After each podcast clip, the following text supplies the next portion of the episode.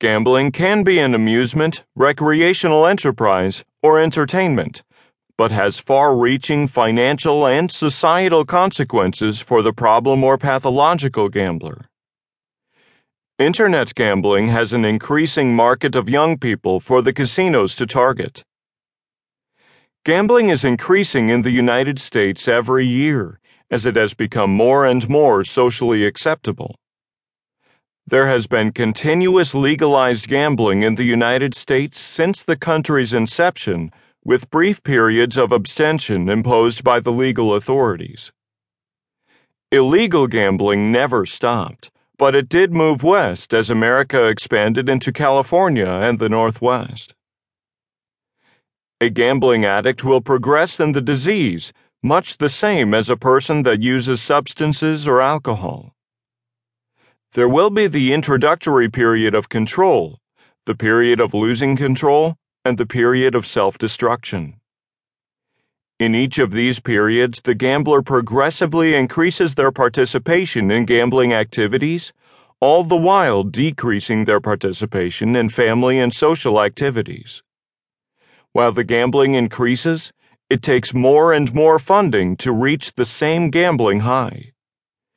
Each of these phases can be an opportunity for family members and health professionals to intervene and discuss treatment options.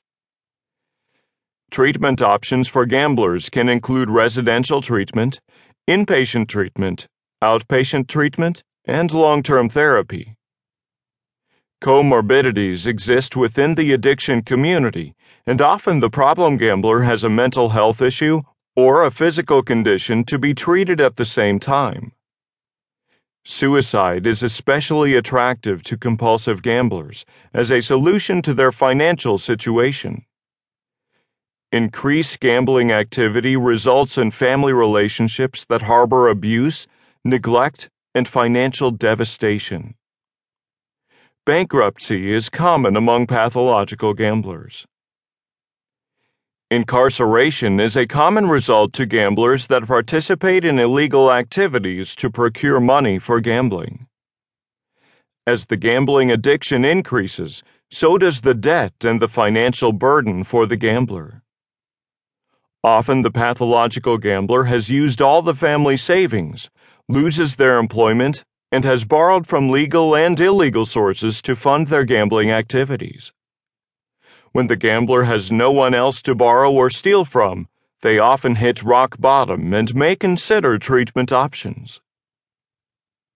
Public recognition of the menace of gambling addiction would serve to possibly educate families of the dangers of gambling and also introduce friends and families to avenues of help and hope for their addicted family member. Public service announcements should be utilized to inform people of the negative effects of gambling on all familial relationships, finances, and legal matters. Physicians and medical personnel have a need to be educated in how to confront a suspected gambler and the proper methods for intervention. Gamblers have stated in studies they would listen to their trusted physician if their gambling addiction was discussed and acknowledged.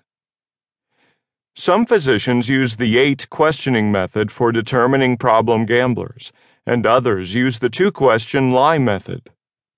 It is recommended that physicians engage in continuing education for enhancing their learning regarding all addictions and treatment options. Funds are needed for the general public to allow access to gambling treatment facilities. The average stay at a treatment center is 30 days Insurance will usually limit the treatment available according to the patient's policy. Most pathological gamblers need more than 30 days to change their habits, their friends, and their hangouts. Families that are searching for a treatment facility should consider the philosophy of the treatment center. Each center should have licensed counselors, physicians, and nurses on staff to work with the patients. The treatment center should have a structured program that is tailored for the gambling addict in particular.